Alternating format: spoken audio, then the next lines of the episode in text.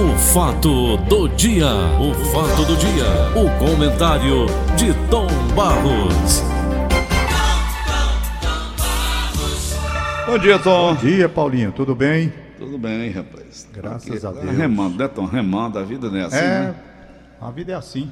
A gente, Vamos- tem que, a gente tem que correr pra cima, né, Tom Barros? Ninguém pode, É verdade. Ninguém pode definhar, não. Mas, Tom, Senhor, tem um assunto pra nós hoje? deixa eu dar uma chamadinha aqui logo para a MC, dar uma verificada aqui na 13 de maio, Ah, que são três semáforos em sequência queimados, ou então em mau funcionamento, se não estiverem queimados. É, em frente ao 23BC, ali com o Barão do Rio Branco. Senador Pompeu com 13 de maio, Marechal Deodoro com 13 de maio. Ainda bem que o trânsito está pequeno por conta dessa- desse isolamento, mas não custa nada a MC dar um pulo lá, porque isso pode causar acidente, né, Paulo? Marechal Deodoro onde tem aquele posto de gasolina lá da escola É. técnica, né, Tom? Isso, Marechal Deodoro com 13 de maio, a primeira parte. É. A segunda parte na Senador Pompeu, na sequência, né? Ah. E depois a Barão do Rio Branco com. Em frente ao 23BC. E ali é complicado de 3BC porque o pessoal vem da Expedicionários, né? Isso. Pode isso, pegar a direita ou então pode pegar a esquerda descendo É. pela Barão do Rio Branco. Exatamente. Eu só me lembro ali ali. do 23BC, Tom, quando eu servi o exército. Sim. lá no 23BC tinha um, um subtenente muito. Uma, coronga, um barriga grande. E- e- Esse Paulo. não, só relembrando, 1970. E Sei. o batalhão todo em forma, Tom. Ali dentro tem um pátio imenso. Você conhece ali dentro? Conheço, conheço tudo ali. Aquele passeio que tem, tem o passeio e em torno do passeio tem as, as companhias, não é? É, Companhia de um lado, companhia do outro. Perfeitamente. E, aquele, a- a- e aquela, aquela avenidona que tem lá dentro, que vai até lá o refeitório. Refeitório. E- Isso. E, de manhãzinha a gente, o batalhão era todo reunido ali. O coronel Luiz Gonzaga Saraíba era o nosso comandante. Sei. Coronel Saraíba. E, rapaz, nas grandes festividades eh, eh, militares, o batalhão todo era reunido, mil homens. Eu era o 977. Sei. E, o... e lá vem o- esse, esse subtenente Bocorongo, lá vem ele comandando a companhia dele, né? Marchando sozinho na frente da companhia, para a companhia entrar, entrar em forma. Sim. Entrar em forma.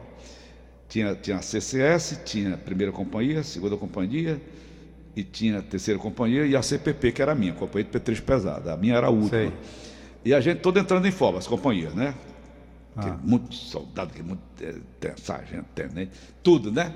E o, sub, o subtenente comandando a companhia dele. Um, Sei. dois, três, quatro, batalhão todo em forma. Hum. Aí, rapaz, o coronel deu alto, né? Companhia, alto! E o subtenente não ouviu, Tom. Aí desceu Aí. direto, desceu direto, passou pelo corpo da guarda. Vixe, rapaz. A pança parecia uma melancia. Aí então, desceu direto, desceu direto, passou pelo corpo da guarda, entrou na barra do Rio Branco e o batalhão todo morrendo de achar graça. Foi que avisaram a ele. O subtenente, o senhor saiu do quartel. Já saiu do quartel, você vai pra onde? Vai pra guerra agora? Depois que a AMC toma as providências, né, Tomás? Porque ali é muito É. congestionado, é muito congestionado. Apesar, É, apesar de bem que, o trânsito não está tão conturbado. Não tá assim. É, o trânsito não está É. tão conturbado, então dá para fazer já já a correção. Tom Barros. A Câmara Legislativa do Distrito Federal aprovou o projeto de lei para estender a ex-deputados distritais e parentes de forma vitalícia a cobertura do plano de saúde. O convênio é da própria Câmara e atendia parlamentares por dois anos após o fim do mandato. A medida, aprovada por 16 votos a 24, tornou o benefício permanente. A emenda que permitiu o uso vitalício do plano foi inserida pela mesa da Câmara Distrital em projeto que tratava de mudanças no custo e na forma de financiamento do convênio. A nova regra prevê ampliar contribuições dos beneficiários do Fundo de Assistência à Saúde da Casa. Conforme o texto aprovado, tem direito ao benefício vitalício dependentes dos deputados como cônjuge ou companheiro, irmão, se portador de validez, além de filhos e enteados. Houve protestos de deputados após a votação e muitos disseram que não tiveram acesso ao texto. Não tiveram acesso ao texto. A análise Sei, do sei. projeto projeto já havia sido adiada, mas em plena pandemia voltou à pauta em sessão que tratava dos- de outros temas. O fundo é alimentado com 6% do orçamento da Câmara para despesas de pessoal e encargos sociais. O valor, Tom, equivale a 39 milhões de reais agora, em 2020, além de contribuições de beneficiários. Para ter direito à cobertura após deixar a Câmara do, do Distrito Federal, os beneficiários devem ter ao menos dois anos de contribuição. Servidores comissionados podem usar o plano por até um ano após o desligamento. Após críticas, quatro deputados distritais assinaram ontem pedido de revisão da sessão que aprovou a proposta. Tom Barros, por que o pessoal brinca tanto assim com o dinheiro público, hein, Tom? É uma coisa absurda. É absurdo. Isso daí é imoralidade, né, Paulo? Embora Aliás, tem- é como no Brasil, É uma os indecência. parlamentares tentarem fazer, de qualquer forma, um ganho perpetuado até para os familiares, diante dessa situação que nós estamos vivendo. Então, é uma coisa que a gente tem que ficar muito atento, porque eles vão usar o dinheiro público para quê? Plano de saúde. Privado, particular. E tá caro, o plano de saúde não tá barato, não. Vitalício. Nós temos que entender que é preciso realmente a gente ver que quem tem condições que faça o seu plano particular e arque com ele, Claro. não é? Claro. Você não pode usar dinheiro público para simplesmente beneficiar seus familiares, seus amigos. Que eu vi aí na nota que você está dizendo que tem até parentes. É, é, Enteados. Enteados. Enteados. Quer dizer, coisa is- incrível, né? É. Ô, Nelson, se você puder reduzir um pouquinho dele aí, aí seria interessante. Que às vezes eu fico até me atrapalhando, que a voz chega depois, né? Tá certo? Pois bem, Paulinho, então é isso. Eu estava vendo aqui. Pô, tô, por falar em Nelson, Tom. Deu legal agora? Delay? eu- Deixa ele voltar, porque ele vai tá, colocar agora. atenção, vamos porque tem ter- dia que tá mais, tem dia que tá menos, né? Coisa assim. Atenção, o delay, quem não sabe, gente, é o retorno, né? Um, É, porque você fala e só escuta bem depois. Aí, atra- É. quando você está dizendo uma palavra, a palavra volta para o seu ouvido. que Isso acontece na televisão Aí o tempo atrapalha. todo. Tempo todo. Quando o repórter é chamado, ele não entra porque ele está ouvindo re- com retardo. É. Aí depois é que ele entra. Então, quando a, gente, quando a gente vai fazer a transmissão internacional, Paulo, Hum. eu, na primeira transmissão que fiz, eu fiquei muito embaralhado, com dificuldade, porque eu narrava um lance. E depois esse lance que eu narrei vinha para o meu ouvido. E eu já estava no outro lance, certo? É. Essa transmissão foi a minha experiência inicial da Itália, 1989. Hum. Resultado, aí no, no, no momento em que eu me aperrei lá na transmissão, meu Deus, como é que nós vamos Atrapalha. conseguir transmitir esse jogo? Atrapalha. Você tem uma setezinha, tudo tem. Você baixa o fone que vai dar o retorno, só porque você precisa do retorno para ouvir quando a retaguarda chamar. Tira o fone do ouvido praticamente, se concentra no jogo que você vai transmitir, deixa a bola rolar. Porque quando alguém chamar da retaguarda que vem com retardo, você escuta, mas não perde o lance que você estava narrando. Mas atrapalha. É uma técnica muito difícil, não é fácil não. Até você adaptar a boca, a voz que sai pela boca e o ouvido, que é bem pertinho para ouvir, É. meu amigo, é uma dificuldade, mas você consegue. Eu nunca me Eu já estou, por exemplo, agora já estou adaptado melhor agora com o toquezinho aí. Pronto. Deu legal. Vamos fazer um, dois, três, testando? Paulo, o Agílio Serpa Mas hoje. Tom, não, eu tô olhando aqui para o Nelson. Quem me ligou ontem foi o Nelson Faena. Sim. Nosso Meu amigo Nelson, pede um abraço para ele. Lá, lá em Limoeiro do Norte, está muito bem, graças Isso. a Deus. O Nelson te- teve um problema de saúde muito sério, mas acabou saindo, teve na UTI, não tem nada a ver com Covid, foi muito antes dessa pandemia. Então Sei. o Nelson está lá, tem, tem um programa de televisão onde ele faz as matérias, e o Nelson criticou muito, Tom, esse tipo de jornalismo que está se fazendo hoje no Brasil, que eu não estou entendendo mais nada. Você pega uma besteira dessa de pedir o telefone do presidente, Aí pronto, é o dia todinho. Pega uma Covid dessa, é só obituário, é o tempo todo, tem quem aguente. O Nelson, assim como você, assim como eu, a gente vem de uma outra geração, onde a gente preservava muito o jornalismo movimentado, né, Tom? O jornalismo dinâmico, sempre variando, né?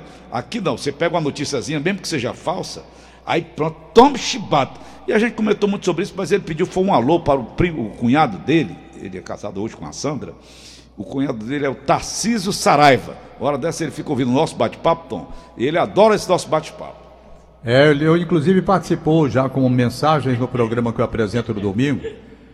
E eu mandei aquele alô todo especial para ele, inclusive mandou o telefone do Djalma Chaves, É. um profissional É, essa de foi São. Paulo, cearense, que mora em São Paulo e que trabalhou comigo nos Estados Unidos, É. na Copa do Mundo. Eu tinha muita vontade de falar com o Djalma Chaves, ele me deu o telefone, se bem que o telefone parece que não está batendo não, que eu não consegui falar com ele até hoje, com o Djalma. Tá. Gente, muito bem, pois bem. Então eles são ouvintes nossos de todas as manhãs. Bom. Mas o que eu ia dizer, Paulo, Mas- é. Hum. o seguinte. Com relação à China, o Egídio Serpa teve uma participação muito interessante agora há pouco aí no Rádio Notícias. Uhum. E está na coluna dele. China quer chineses produzindo alimentos agropecuários no Brasil. Maria. E isso gerou uma preocupação no setor agropecuário. Por quê? Porque a China está comprando, né? Vamos botar A aí de- China vai comprando tudo. Vai comprando tudo. é, Há uma preocupação dos Estados Unidos porque a China está avançando. e quer ser a primeira do mundo em tudo. Em tudo. E aí está a preocupação do pessoal da, do agronegócio aqui no Brasil, considerando que eles vão ficar para trás. É. Os líderes do agronegócio brasileiro acompanham as ações de empresas chinesas, todas estatais, que além de investimentos na infraestrutura, começam a fazê-los também na aquisição de terras e de empresas da agricultura. Daqui a pouco a produção agrícola brasileira estará toda nas mãos dos chineses. E eles são especialistas na produção porque eles têm que alimentar 1 bilhão 398 milhões de pessoas. É. Tá certo? Então, os sites do agronegócio, como diz o Egílio Serpa, começam a abordar o tema, considerando o tema de segurança nacional, hein?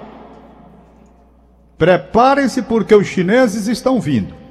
Ei. Agora, se você pegar e der uma recuada indo para os jornais do ano de 2019, 2018, você vai ver também que os Estados Unidos já estavam com essa precaução. Tá certo? Aqui tem manchete, por exemplo, 2000, 2020, já de janeiro de 2020. China reafirma compras agrícolas junto aos Estados Unidos. Perfeito? China está pronta para retalhar Estados Unidos usando terras raras. Aqui, terras raras já é outra coisa. Né? São terras especiais que eles usam na indústria para a produção de diversos tipos. Então a China está chegando. Tá. Não é só aqui não. A China compra terra nos Estados Unidos, no Brasil. Os chineses, rapaz, 1 bilhão e 398 milhões de pessoas, rapaz. Imagine só o que é um país com esse número de gente aí. Agora, eu estava me lembrando daquela passagem bíblica, é, uma passagem muito interessante do Evangelho de Lucas, quando ele diz o seguinte: quem é a pessoa que quer edificar uma torre, subir uma torre, que não se assenta primeiro a fazer, como diz aqui que eu estou lendo, não se assenta a fazer as contas dos gastos para ver se tem dinheiro para acabar, para que não aconteça que depois de haver posto os alicerces e não podendo acabar subir a torre, todos os que virem comecem a escarnecer dele, dizendo: Ó, esse homem aí tá aí, começou a edificar e nem pôde acabar, fica na gozação. Aí ele completa aqui no Evangelho de Lucas: diz o seguinte: Qual o rei que indo da guerra a pelejar com outro rei, não se assenta primeiro a tomar conselho sobre se com 10 mil pode sair ao encontro do que vem com ele contra ele com 20 mil.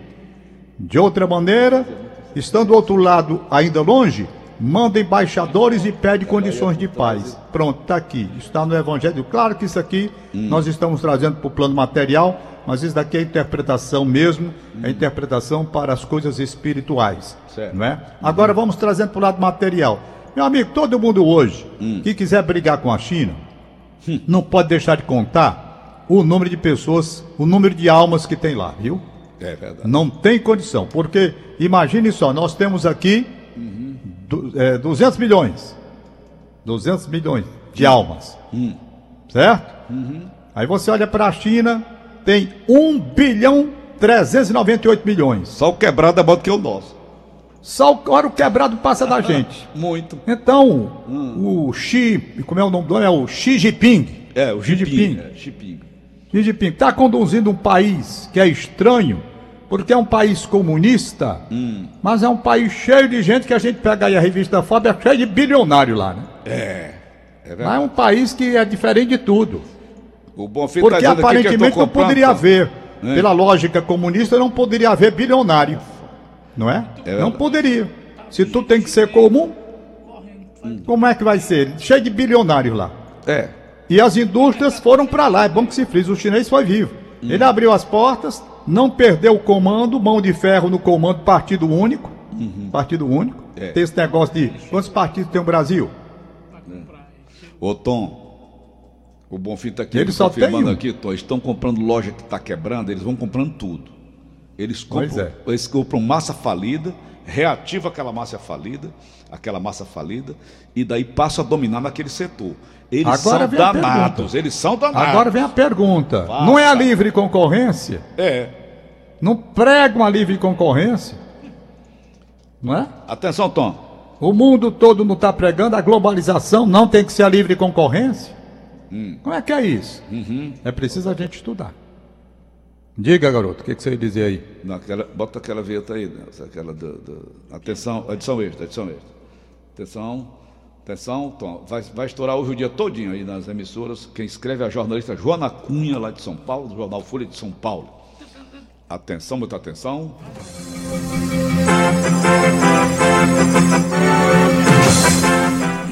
Caiu, caiu, foi, caiu a caiu, foi tudo aqui. Atenção, Tom, escreve a jornalista Joana Cunha, jornal Folha de São Paulo. Pico de compra de papel higiênico já passou do Brasil, diz pesquisa. Tom Paulo, isso é muito importante, não, é Tom? Como é a história aí, Paulo? Pico de compra de papel higiênico já passou do Brasil, diz pesquisa. Como é a matéria? Como é? Embora o ministro da Economia Paulo Guedes tenha falado em reunião recente que empresários com empresários sobre o risco de desaba- desabastecimento, a oferta dos supermercados está sob controle, segundo a acompanhante da Negroide, especialista em cadeia de suprimentos. Até os produtos que tiveram picos de demanda, como o papel higiênico e o vinagre, estão em situação mais tranquila. Portanto, Tom Barros, não vai haver necessidade do uso de sabugo. Sei. Toma, pelo amor de Tá Deus. bom. A Ô, Paulo, Ô, meu um Deus, detalhe a mais. coisa séria, né, rapaz? Um detalhe a mais. Parar Na França, os bilionários chineses, os bilionários, eu estou falando de um país que se diz comunista. Os bilionários chineses multiplicaram as compras de vinhedos e recentemente Ixi. autoridades descobriram que os investidores da China tinham adquirido 1.700 hectares de terras de cereais no centro do país Eita. através de uma manobra jurídica que permitiu evitar o controle do governo. Quer dizer, o governo francês foi ludibriado aí. Eles usam naturalmente pessoas do Brasil para fazer essas coisas que estão fazendo agora, como estavam usando pessoas da França, claro, para usar os meios fugindo ao controle governamental para aquisição de terras. Lá nos Estados Unidos já houve uma reação também. É, O Brasil, como aqui tudo é escancarado, abre, vai tudo. Tá aqui. Realmente é preocupante o avanço dos chineses aqui. Tá aqui a matéria do negócio. Então, um a cada cinco bilionários do mundo, um é chinês. Pois é. De cada cinco Não bilionários, sei que um país é chinês. comunista é esse. Não é, rapaz. É? Não bate uma coisa com a outra? Mas lá também tem pobreza. O, o- Geraldo falou isso aqui mas no o- você, não tá, você pega. Como é? O Geraldo Luciano falou sobre isso aqui, não foi no programa? Olha, você pega o seguinte: o país é comunista. Hum. É. E tem não sei quantos bilionários. E é ditadura, Quando você né, fala lá? em comunismo, você não pode pensar em propriedade privada. Não é? Mas lá tem os bilionários. É uma contradição aí terrível. Mas vamos ver até que ponto vai. Eu sei que é gente demais, viu? Pra gente brigar com eles lá não vai ser fácil, não. No entanto, Tom Barros, a China tem 875 mil milionários. É uma população imensa, no entanto, são poucos ricos como aqui do Brasil, não é verdade? Eu não entendo bem. Eu queria, rapaz, olha, eu vou dizer uma coisa, é um negócio muito nebuloso ainda. Eu não consigo compreender a China, não. Não consigo Eu comprei do chinês uma vez uma camisa lá no, no Cumbuco, Tom Barros, uma camisa de um chinês lá. Era uma camisa Lacoste. Você, Hum. você conhece essa marca, Lacoste? Do jacaré que come a gente. É, tem um jacarezinho aqui do peito, não É, tem? tem o jacarezinha. Na primeira lavagem que a Joana desse, o jacaré entrou Tom, no, no, no tanque. Viu? Até hoje eu estou procurando por esse jacarezinho. Já deve, já deve estar um crocodilo, né? Tom, nessa altura do campeonato. Pois é. Então, o que eles falsificavam de mercadorias, falsificando mesmo, e chegaram onde chegaram, Tom, não está escrito, viu? É. Não está escrito. Eles chamam essas terras raras, hoje, Hum. e muita gente pensa que é questão só da terra, Hum. são terras ricas, que eles utilizam na indústria. Estava vendo até aqui Hum. como é que eles fazem esse tipo de avaliação, para saber Hum. o que, que essas terras raras representam mesmo. E o certo é que os Estados Unidos também já estão de olho. Então, Tom Barbinha, tá uma coisa, Tom, peraí, da, da sua cabeça. Ah. Você viaja daqui para Canindé, por exemplo. São terras devolutas de um lado e de outro. Ninguém vê um pé de feijão plantado. Você viaja daqui para Paracuru, para qualquer lugar, para Juazeiro do Norte. Nós temos terras, terras e terras e mais terras sem produção de nada. Esses, tu acha que esses chineses não estão de olho nisso? Rapaz, eles estão de olho também, é bom que fique bem claro. Eles estão de olho também na Amazônia, né, Paulo? Ali todo mundo, é... ninguém tenha dúvida não. Ali dá em cima não, ali é embaixo, no subsolo. Ali a turma está de olho, não tem a menor dúvida disso. Uhum. Entendeu? Não tem a menor dúvida disso. Então é. vamos aguardar. Com relação aos hum. aspectos locais né, hum. de nossa cidade, vamos ver aqui o Diário do Nordeste. De hoje. Hum. De hoje. Nosso Diário Federal do investiga a compra suspeita, a Prefeitura nega. É, essa foi... matéria, inclusive, foi alvo de uma, de uma reportagem muito interessante hum. no Rádio Notícias Verdes Mares. Hum. No rádio, o prefeito de Fortaleza cuidou de explicar hum fez até uma crítica ao trabalho da Polícia Federal, até o nome hum. Piné, que tem tudo a ver com falta de ar, respiração comprometida. E o Roberto Cláudio ele rebateu hum. e apontou as falhas na investigação hum. da operação de Espinéia. Entendeu? Uhum. Ele disse que compra de respiradores, Prefeitura de Fortaleza alega fragilidade uhum. e ilegalidade em ação da Polícia Federal. Uhum. Então nós vamos examinar com muita atenção, hum. porque isso é uma matéria importante. Porque a acusação é pesada, né? Hum. A acusação é pesada. Aí o prefeito vem e diz: o que eles realizaram hum. é uma coisa totalmente errada. Inclusive, se tem aí o prefeito, deixa eu ouvir o prefeito falando aí, tá, tá gravado aí. Espera que o nosso operador foi dar uma aliviada ali, viu? Pois é. Hum. Por quê? Hum. Porque é importante a gente escutar os dois lados. Ontem hum. nós divulgamos hum. a matéria da Polícia Federal. Hum. Não é? Certo. Matéria da Polícia Federal. Uhum. Dizendo o quê? Hum. Dizendo que havia super, superfaturamento. Foi. Faturamento. Uhum. E a diferença grande entre o que Minas comprou e o que nós compramos. Uhum. Uma acusação pesada, muito séria. Uhum. Hoje, o prefeito, aliás, ontem, né? Já o tá prefeito tá já, já veio tá... rebatendo, dizendo que eles erraram na avaliação, confundindo hum. filé com carne de pescoço. Tá aqui ao confrontar já. o valor dos equipamentos adquiridos pela prefeitura. Hum. Aí informou a operação como foi feita hum. e a devolução de dinheiro porque a empresa não estava cumprindo os prazos. Hum. Vamos ver se aí hum. ele tem condição para a gente tá. escutar. Está aqui na linha. Tá aqui na linha? Tá. Então pronto, vamos lá. Vou, eu vou dizer o que é a acusação uhum. da Polícia Federal na operação de Espinéia.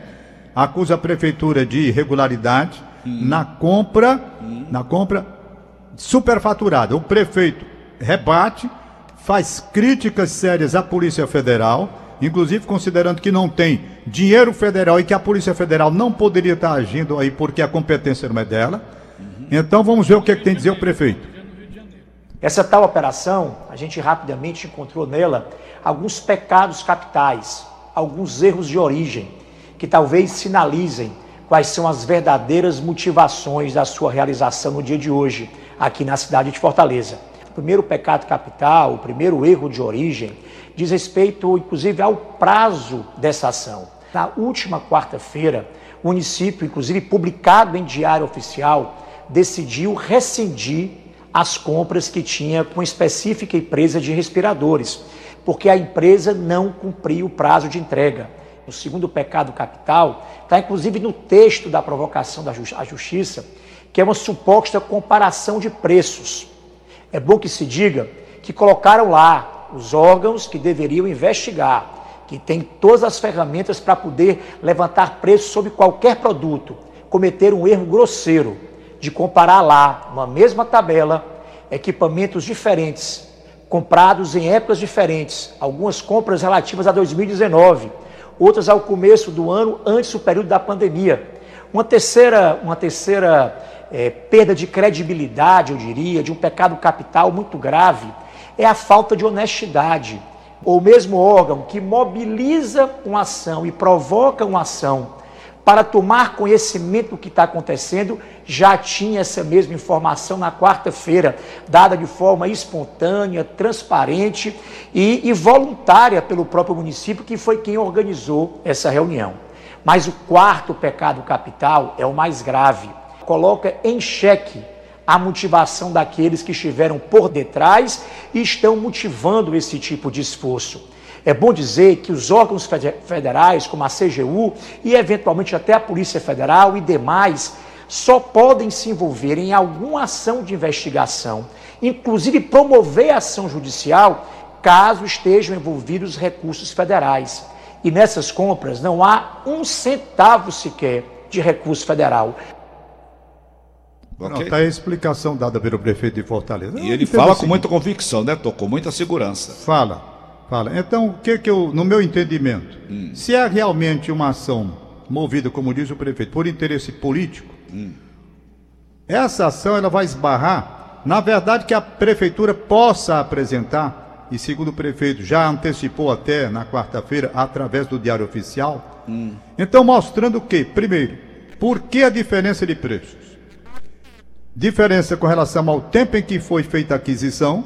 No caso, o preço de 2019, quem comprou era um. Se você compra em 2020, diante da oferta e da procura por conta da crise que se estabeleceu no mundo, outro preço. E mais, com relação ao tipo de respirador um tipo de respirador X é diferente do outro tipo de, de respirador Y. Daí a diferença de qualidade. Isso a prefeitura pode, se realmente tem todas as condições de aclarar, explicar à Polícia Federal. Agora, o prefeito realmente argumenta que, como foi utilizado dinheiro, não dinheiro federal, ele estranha, portanto, que essa ação esteja sendo, essa, essa, essa investigação esteja sendo feita pela Polícia Federal, entendendo que há motivação política no caso. No meu modo de entender, simplesmente tudo que está sendo feito no presente momento, com relação à falta de necessidade de licitação, e que levanta, portanto, suspeita, e muita gente fica acusando através das redes sociais, não, estão roubando, estão levando dinheiro, estão fazendo falcatrua, montar hospital, tirar hospital. Isso daí, de certo modo, é importante por quê? Porque a prefeitura é obrigada a vir a público, como está vindo agora o prefeito Roberto Cláudio, trazer os dados e aclarar tudo para não deixar dúvidas no ar. Porque se não houvesse a investigação, ficaria na maledicência popular sempre aquela ideia de que a roubalheira estava acontecendo, porque as denúncias acontecem nas redes sociais abertamente. Então a prefeitura deve aproveitar a oportunidade para mostrar a lisura de suas ações. Uhum. Porque é fácil, os órgãos de investigação, eles têm tudo aí. Por exemplo, vou dar um, uma, um caso concreto. Bem rapidinho. Estado Presidente Vargas, que uhum. é aqui uhum. pertinho da minha casa. Estou a três quarteirões dele ali. Uhum. O que foi feito no Estado Presidente Vargas? Foi feito isso, isso, isso. Quanto foi? Está aqui o preço disso, disso, daquilo. Quando foi comprado? Foi comprado no mês tal, tal, tal. Qual era o valor do preço tal, tal, no mês tal, tal, tal? Pronto, está aqui. Foi comprado no ano passado com valor de quanto? Foi comprado, projetado, tudo isso. Você pode fazer o apanhado, porque está agora concreto, é quentinho. Está saindo do forno, minha gente. Transparência, Está aí, tá aí o estádio, bem aí. Vai lá, faz tudo. Aí o prefeito, com a sua equipe, que deve estar preparada, logicamente, mais do que preparada, porque isso ele já podia ter uma antecipação e dizer, rapaz, como não tem licitação, vão dizer que as coisas estão sendo realizadas por debaixo dos panos, com roubalheira, com superfaturamento. Eu vou logo me preparar aqui com todos os dados que eu tenho, para quando houver uma fiscalização ou uma denúncia, eu fechar a boca dessa gente com dados concretos. Então está aí a oportunidade que o prefeito, primeiramente, está falando através das redes sociais e na entrevista que nós acabamos de ouvir, e depois, quando chamado oficialmente que for prestar contas lá, diante da investigação que está sendo feita, já chega com todos os dados e neutraliza o que for necessário para provar que agiu com lisura na compra desses equipamentos e montagem de hospital. Okay. Por quê? Porque o, o momento político é um momento muito perigoso que nós estamos vivendo. Com certeza. Muito perigoso. Hoje, hoje, o, o gestor público ele pode se preparar e se organizar muito com todos os detalhes da sua parte contábil. Deve ter muito chamar os responsáveis. Olha, quero tudo documentado. Por quê? Porque além das redes sociais que permitem as denúncias as mais variadas, há algumas que podem ter procedência e outras não. Então é preciso que o gestor público ele esteja munido dos elementos necessários para provar cabalmente a lisura de seu trabalho, a lisura de sua ação não é? Porque a luta política, Paulo, está muito grande. Tá Você pode observar, nós estamos vivendo, talvez, o momento mais perigoso. Eu li ontem todas as mensagens que foram dirigidas por ministros com relação à posição do Celso de Mello, que quer o celular do presidente da República. Ah, Tá? A situação tem de. Quem lê, quem lê e vê subliminarmente qual é o recado que está sendo dado, já sabe que a coisa pode assumir um risco muito grande e passarmos no Brasil a ter o que eu nunca vi em 73 anos de idade: a confrontação entre filhos da mesma pátria. Sabe? ok. Porque não tá, não tá difícil disso acontecer, não. Tá bom, Tom. Por hoje tá bom. Tá bom. Aniversário de hoje, Tom. Não, também tá bom, não tem aniversário não. Tem aqui. Paulinho, eu tô voltando daqui a pouco, É. às Nove 9 horas. Uhum. horas da manhã, 9 e 5, com o programa do Gleudson Rosa. E quero até dar uma explicação. Gleudson Rosa está indo bem, graças a Deus, está se recuperando. Tá legal. Um abraço para ele. Uhum. E na televisão, eu saí da televisão por esses dias, Uhum. porque a televisão estava começando muito em cima. Eu termino 11h30, lá 11h50, e tenho que pegar o cenário aqui, o cenário que foi colocado. Uhum. Então, durante esse período, enquanto o Gleudson Rosa se recompõe, se recupera, eu não vou apresentar com o Antero Neto e com o Belmino, com o Belmino, agora me lembrei do velho, Bel, Belmino, velho bom Bel dia, Belmino. com o Wilton Bezerra, eu não vou apresentar durante esse período. Só voltarei para a televisão quando o Gleudson Rosa voltar para ocupar o espaço dele aqui, entendeu? Tá certo. Então fica a explicação, porque daqui a pouco não vão me ver na televisão e fico ligando, rapaz, cadê o Tom Barros? Está com coronavírus? Posso até pegar, mas por enquanto, graças a Deus, ainda não peguei não. Tá ótimo. Um abraço, bom Valeu, dia. Tom, bom dia. Paulinho, Deus te proteja, tá? A todos nós. A todos nós. Eu abraço o Francisco Queiroz do bairro de Fátima, seu pai Leusimar de Queiroz, parabenizo.